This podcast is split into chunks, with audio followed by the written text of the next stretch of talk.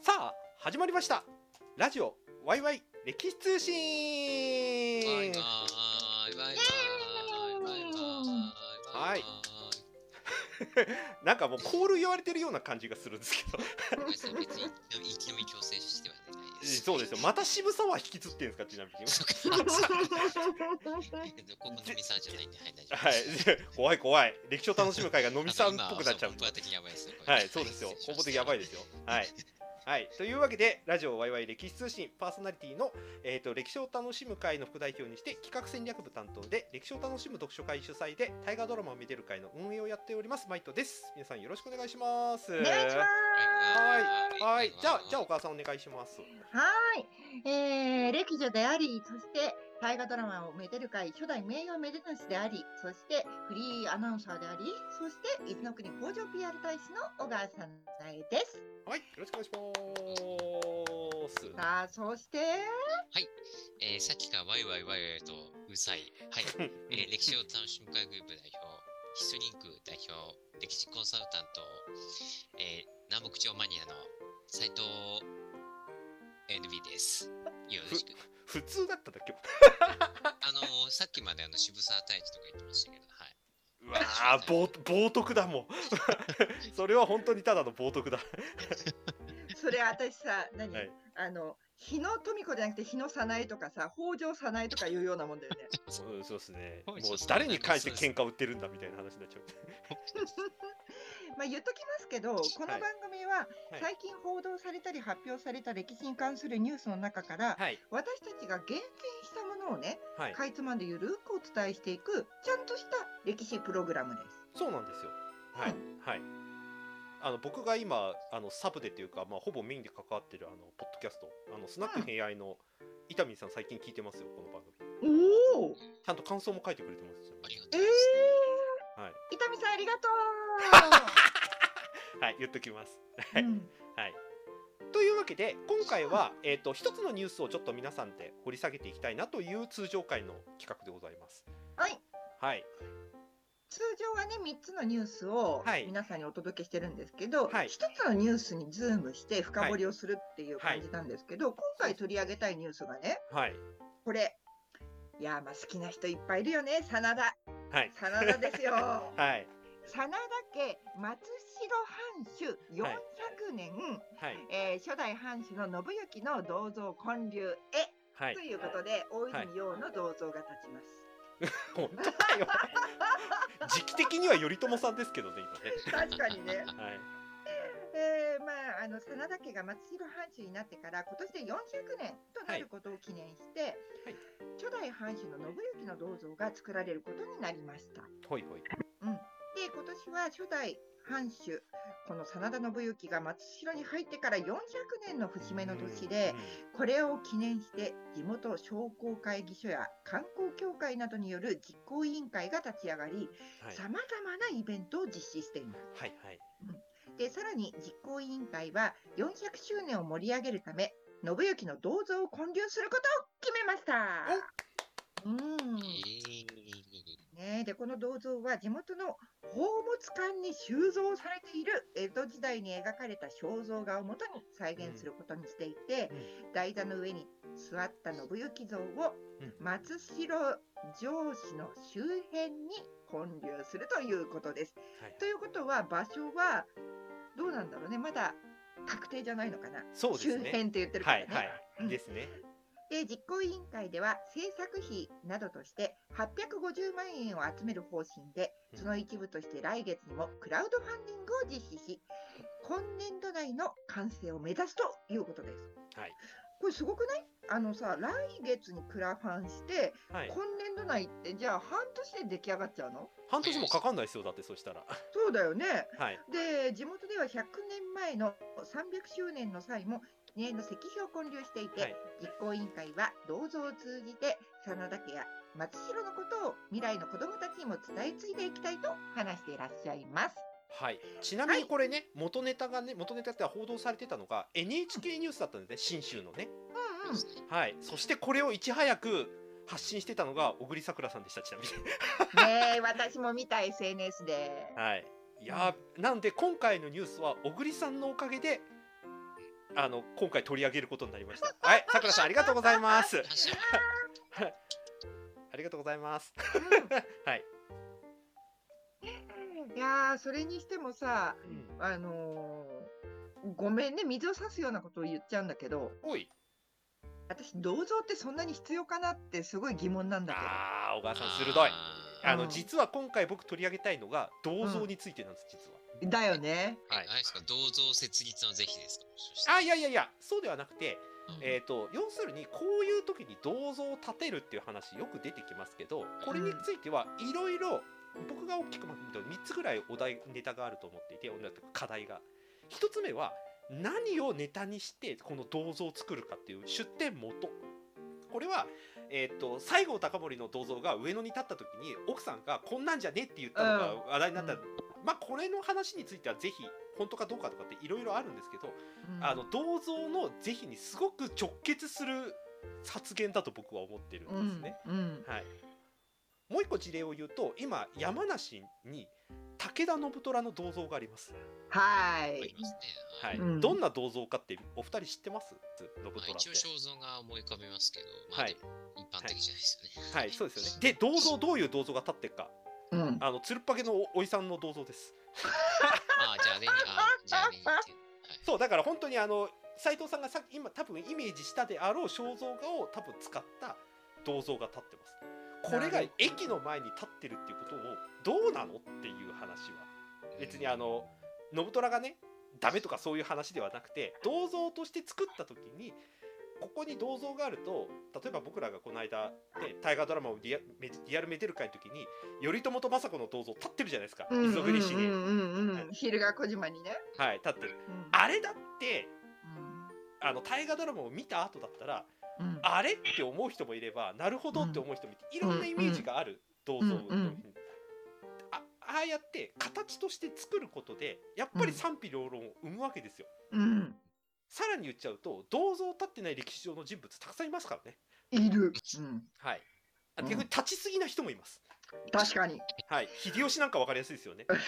何人だよみたいな。あとほら家康もさ、はい岡崎は若いバージョンだしさ、はいはいはい。はい浜松の方行くとさ、こはうね、晩年バージョンだったりとかはいさ、はいうんうんまあ、なんか個人的にはバリエーション多くて楽しいじゃん的な感じで。うんうん、あだからそれぐらいで捉えられれば多分いいんだと思うんですけど、この地元にこの銅像のこの顔で建てたっていうことの意図を考えた時にこれでいいのかっていう話がやっていううん。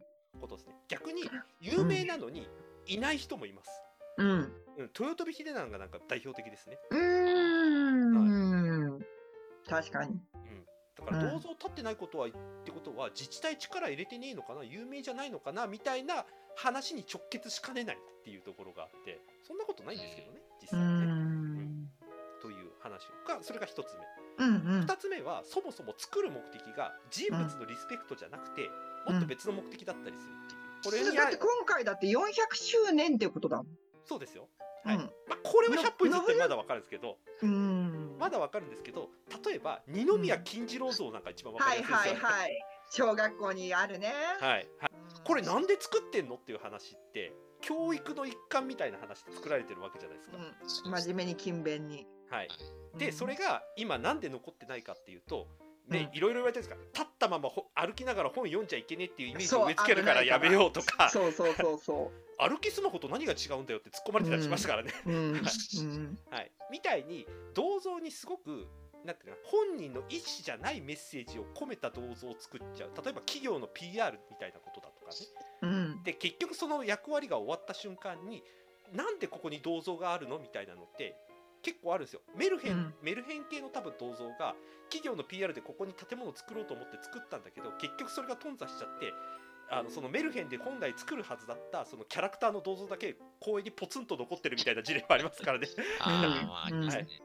うん。うん、3つ目はその銅像を作ってどうすんねんっていう話、うん。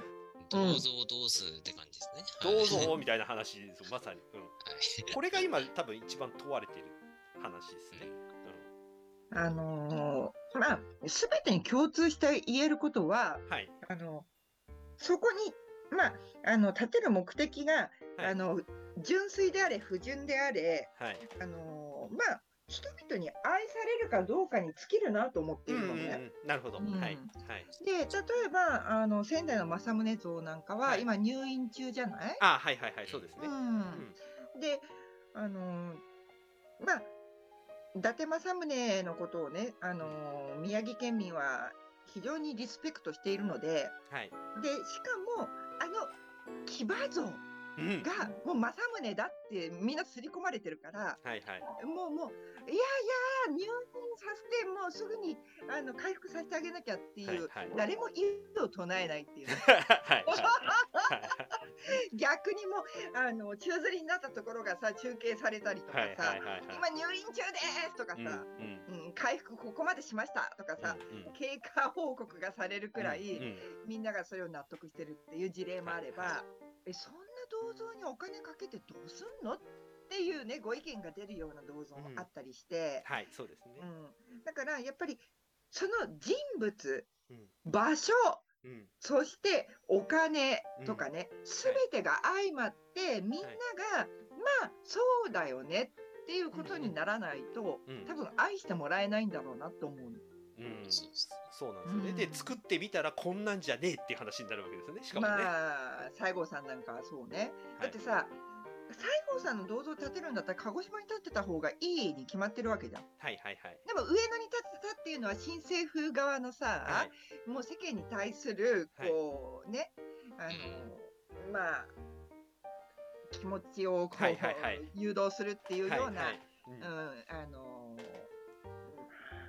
ね見せ方というかうん。なんだけど、だからそこがさ不純じゃん。うん。はいでしかも奥さんがこんなんじゃないってはい言ってるのがね、はい。結構言い伝わってるしさ。はいはいうん。そうですね、っていうところで今でこそ上野イコール西郷さんの銅像あるよねっていうのはすごく認知されてるけれどもはい。上野が西郷さんのこうゆかりの地っていうのは誰もイメージしないじそうですね。うん。うん。うん。中堅八高のあの渋谷と一緒だよね。あの 銅像は有名だけど、はい。うん、だからといって渋谷イコール八高かっていうまあうん。あの紐解いていけばそうなんだけど、はい。あんまそういうイメージ知らないっていう。うん。うん。うん。なんとなくあるっていう感じですかね。はいそうそうそう。そう待ち合わせ場所として有名みたいな。うんうん。うん。そうなんですよ。ねまあまあその一方でうん。信行の存在感みたいなのを出したいっていう意図はすごくよくわかわかる。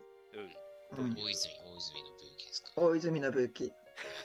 う んもうそしたら頼朝も立てなきゃいけないやつそうでここでねあの私が思うのがはい。じゃあ初代藩主で400周年ということは、はい。はい。じゃあこの入府したはい。と年のね信行を再現するのか、それとも天下の宝とうん。ねはい。飾りと言われたはい。あのもう90代のねおじいちゃんの信行を建てるのかはもうはい全はい。然違うじゃん。そうですね。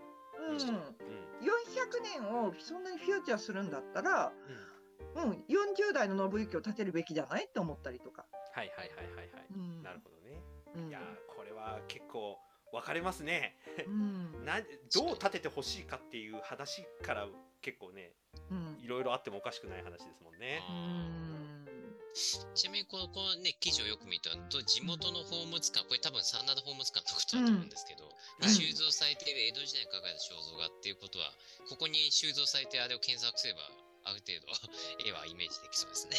うん。うん。はい。うん、でそうすると結構おじいちゃんだよね。そう確かそう、おじいちゃんはいですよね。そう,、うん。そうだと思うんですよ。でその上野で行くと上、うん。あのその町をみんな見下ろしてます見守ってますよみたいな感じの設定にするとか、うん、例えば最上義明であれば、うん。もう戦いに出陣するぞって言って、うん。あの馬のね片足だけ武取ってそうそううん、っていうのやったりっていうもう作り手のやっぱり意思とか意図っていうのは、うん。やどうしても含まれるしそれが不純であればみんな多分石を投げるみたいなことになる、うん。うん。だから元ネタとしてしっかりしてるかどうかっていうのはすごく重要だけれども、うん。それを元にしてこのメッセージであるそうん。の銅像を通じて真田家や松代のことを未来の子供たちにつ伝え継いでいきたいっていう意図がうん。こもってるかどうかっていう話に多分なるんだと思うんですよね。私はここからはこのニュースからはこう気持ちを感じないんだけどどうしよう。まああの続報を見ましょうそしたら、うん。なんかさ例えば今年で言えば畠山重忠、おおはいはい。あうん。あのほら馬をね担いだっていう言い伝えがあるでしょ？で、はい。まさにその銅像があるじゃない。そうですね。うんだからこうその人の逸話だったりとか、い。その人を視覚で見たときに、あからさまにこの人だよねって分かるようなシンボライズなものとかはいはいであればうん。分かりやすいんだけど、うん。後世にこの信行のねあのこととか松代のことを子どもたちに伝えたいっていう時に果たして銅像がマッチするのかなっていう。うん私まあよっぽどね、はいはい。あの信行が、はい。あの後世に絶対開けちゃいけないって言って、はい。あのでも大切にあの、はい。ううちの家宝として持っておけって言ったあの箱、あはいはいはいはいはい。あっちの方がよっぽど重要だと思うんだけど、ああなるほどね。うん、うん。あの三成からの書状が入っていた。はいはいはいはいはい。ありましたね。うん、だってあれこそがさ信行の心中じゃん。はい。うん、うん。見られちゃダメうん。開けちゃダメ。でも破棄しちゃダメ。うん。取っておけ。大事なものなんだ。うん。見てはいけないけど大事っていううん。これ日本古来のあるあるの、はい。あの神社と一緒で、はい。うん、あの神様を開けちゃいけないけど、うん。でもここには神様がいるんですっていう前提でお祭りしてるみたいな。さ、はいはいはいはい。うん。えこれはまあ結局のところこれ松代というあの城跡だからこういう風になっちゃってるって側面は多分ありますよね。うんあのつまりこれもさっきの小川さんの話でいくとシンボリックなものを結局作んないとうん。目立たんやんっていう話がやっぱり出てきちゃってるんですよね。ましてや上田があるしね。わかるはい。でもあの伊達政宗の、あのー騎馬像だってもともとはい。仙台城址にあったわけではないからさ、ああそっかそっか。うん。はいはいはい今でこそあそこにあるけどはい。あれ終戦まではあそこ陸軍の駐屯地だったから、あはいはいはいはい。うんだからこのメッセージまで込めて、うん。えー、と信行像を作るぞっていうことになるとそのうん。松代という土地そのものの姿勢みたいなものまで、多分見えてくることになるって考えると、うなんか今後ねやっぱり上田と比較されちゃったりだとかいろいろね、ある場所なので、うん。うん。なんかここがなんかいい意味でなんか注目してみ見ていきたいですね。その自治体の取り組みとしてね。そう、はいだからなんかあのーやっぱり真田家は人気だしさ、はいはい。あのーまあ真田丸もあったし、うん。あの演じた大泉洋さんの人気もあって信行っていうもの自体が以前よりもさらにね魅力的に映るようになって、知名度も上がって、で松代は上田にやっぱりねあのーいやうちだってっていう思いは強くあると思うから、その気持ちはすごいわかるんだけど、はい。安易にやらないでほしい。はいはいはいうん。はい。はいあのちゃんとみんなでねこう本当に松代をあの歴史としてあのこの地域はねっていうことをうん。残していきたいんだったら、信行の銅像が果たしてベストなのかっていう。うんうん。うんどどうですか歴史コンサルタント斉藤さん。まあ、その、ここの記事だけじゃ伺えないところも正直あって、はい例えば本当はその実行委員会のね、組織して、うん。あの構成している商工会とか、はい。ね、うん観光庁の人が仮に、まあ、ここには書いてないけど、うん。信行が実際そのね、監視をして、こういう、こういう政策をしてましたと。うん。実際市民にも、まあ、まあ、仮仮は半分仮の話ですけど、市民に従ってましたとか、えまさに松島の英雄ですとか、うんうん。認識があった上で今回こういうね、えー政策とかね、施策をやったっていうのであれば、まあ、個人的には全然ありなんじゃないかなというふうに思います。ね。で信行あって。はい。そうですね。ああ、はい。そうそうそうあ信行がほらあの入府してあのー力を注いだのってさまずはもうこうあのー領内のはいはい。あのーこう整備じゃない。はいはいはいそうもうとにかく地道につくつくつくつくつくつくつくつくはい用水路作ったりとか、は田畑をね整備したりとか、はいはいね、道路を通したりとかうんっていうさ、地道な土木作業と、はいあの人々のこう工作地の開拓と、ね、あの領内の安定化、うんうんうん、だからそれを像に描こうとすると非常に難しいよね。と思いますけどね。まあ、それ、それ自体の具現は確かに難しいですね。はい。うん。くくわくわもっていう、なんか、あの、そうそうそうそうそうそう。そういや、そうそれはまあ、あの、まあ、そういう必要なないというか、まあ、そうじゃなくてもいいと思いますね。うん、これ話聞くとあの僕はあれを大垣をちょっと思い出して。うん。うん。前も話したかと思うんですけど大垣って石田三成の城であり、うん。まあしまあ、正確に言うと城じゃないですけど、うん。あの関ヶ原のね前哨戦というか元ネタになったところって打ち出してたはずなのに、うん奥の細松道そう奥の細道終焉の地でう打ち出し方を変えたっていううん。話前したかと思うんです。まあまあうん。前も言いましたけどあそこ水出しコーヒー発祥の地なので、うん。そっちの方がうまいなって思うんですけど、うん。うん、ってことはその土地の何をもってその土地のその打ち出し方というかしあうん。の象徴するものっていうふうに表現するのかっていうのが多分松代ってちゃんとはっきりしてねえんだろうなっていうのを逆に思ってるんですね。例えば松代ってもっといもっとって言い方よくないなうん佐久間象山の場所でもあるわけですよ。確かに。だって真田丸の最後だって佐久間象山で締めくくられてるからね、そうですよ。はい。うんナレーション、そうそうそうそうそう。うんだから幕末のあの、なんていうかないろんな英雄たちを生むそ土台の一つとして意外にも松代真田って結構重要な役割を果たしてるわけですよ。結構いろんなネタはある場所ではあると思うんですよ。松代って。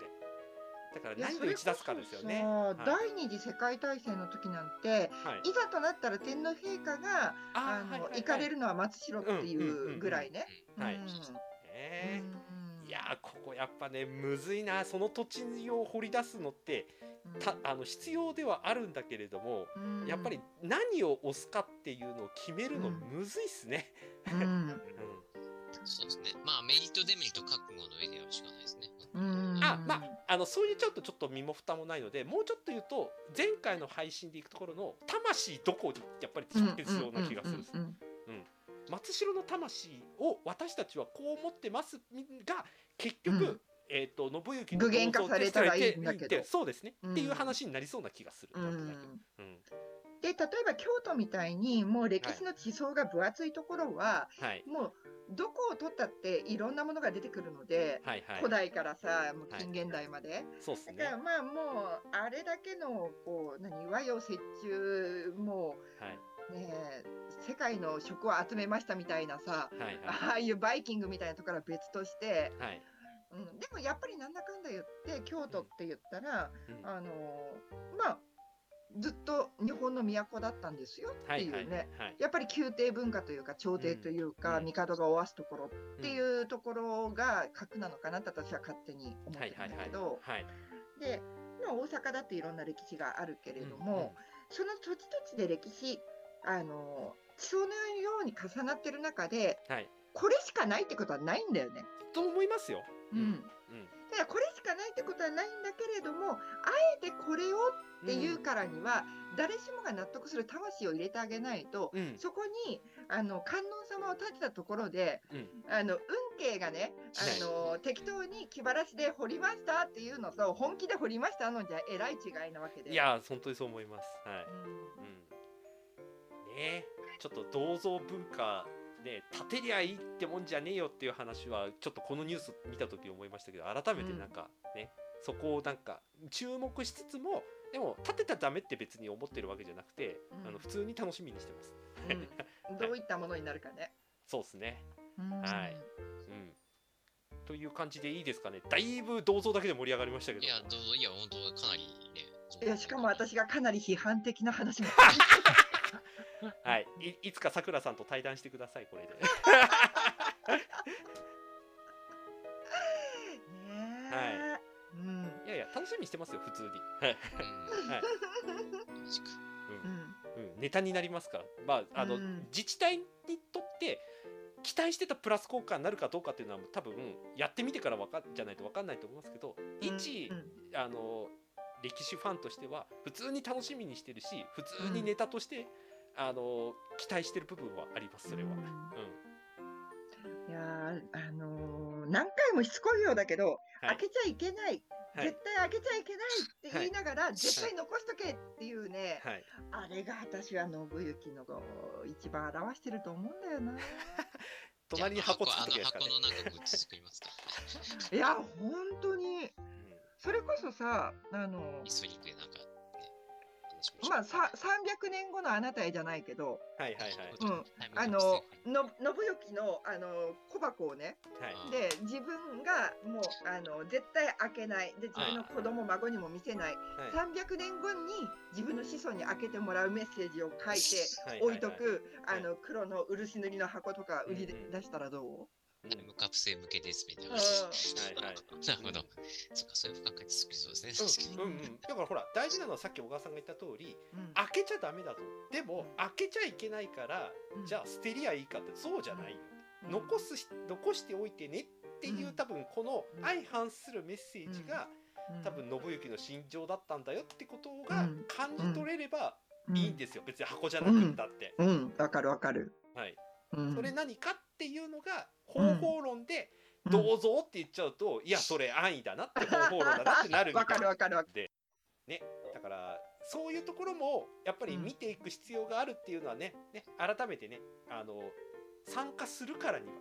うん、うん、なんかそういう目線も必要だなっていうのが今回改めてねうん、なんか確認できた感じがしましたね。うん、そうですね。うん。はい、というわけであんまり斉藤さんからあの歴史コンサルタント的コメント出なかったですけどこっち締めていいですか？コンサルタント的コメントなんかどんなの言えばよかったですかね？いやいやだってほらし事業として関わってる僕としてはこういう風にした方がいいみたいな話出てくるかなと思ったらはい意外にこの手のニュース僕3回ぐらいやって斉藤さんから出てくるかなと言ったらあんまり出てこないですね。いや、いやなんか純粋に面白いなと思っちゃったんで。あーなるほどなるほどいや、普通にやってほしいっていうのと、まあ、あとさ、はいはいはいまあ、そうだ、ちょっと言い忘れちゃったの。はい850万ってありますけど、まあ、そんなに、まあ、これちょっと感覚的な問題ですけど、高くないなっていう。うんああ、はいはいはいはい。そうですね。あの、可動だ2台分とかがあれば、はい。はい えサイズ感がわからないよねうん、。ああ、そうですね。それはありますね。うんうんだからほら銅像って言っても全身なのか胸像的な感じでね、はいはいはいはい。なのかにもよるだろうはい。し、そうですね。うん。うんなるほど。それは確かに書かれて、まあ書かれてないというか、想定してるんだけど、多分金額次第とかっていうところもあるでしょうね。実際に維持費とかもかかるしな。うん誰デザインするのかにもよるし。うんはいうん。ちょっとこれもニュース、ちょっと注目していきましょう、引き続き。続報をはい。そうですね。はい。たまには締めをじゃあ小川さんにじゃお私なんだあ。はい。はい、えーというわけでワイワイ歴史通信はこのように、はいえー歴史について皆さんにあのニュースをお届けするというスタンスも保ちながらうんもう私たち3人の忌憚のない意見を皆さんに はい。あの聞いていただくっていう、はい あのお付き合いいただいてるっていう番組なんですけど、はい。ここで、あのーまあ、魂っていう話をね、先週、今週としてるので、はいはいはい私、意見が違えども、はい。歴史を好き、そして歴史を皆さんに知っていただきたい。はい。っていうところは共通認識の魂として持ってると思うので、うん、意見が違っていても、それはそれでよしと思ってるので、はい。うん、あの皆さんからもぜひね、ご意見があったらいただきたいなって思ってます。はい。はい。ぜひ。はい。はい。というわけで、ご意見のある方は、マイトさんの方へお願いします。僕なのね。はい。わかりました。はい。というわけで、じゃあ本日はここまで。皆さんありがとうございました。ありがとうございました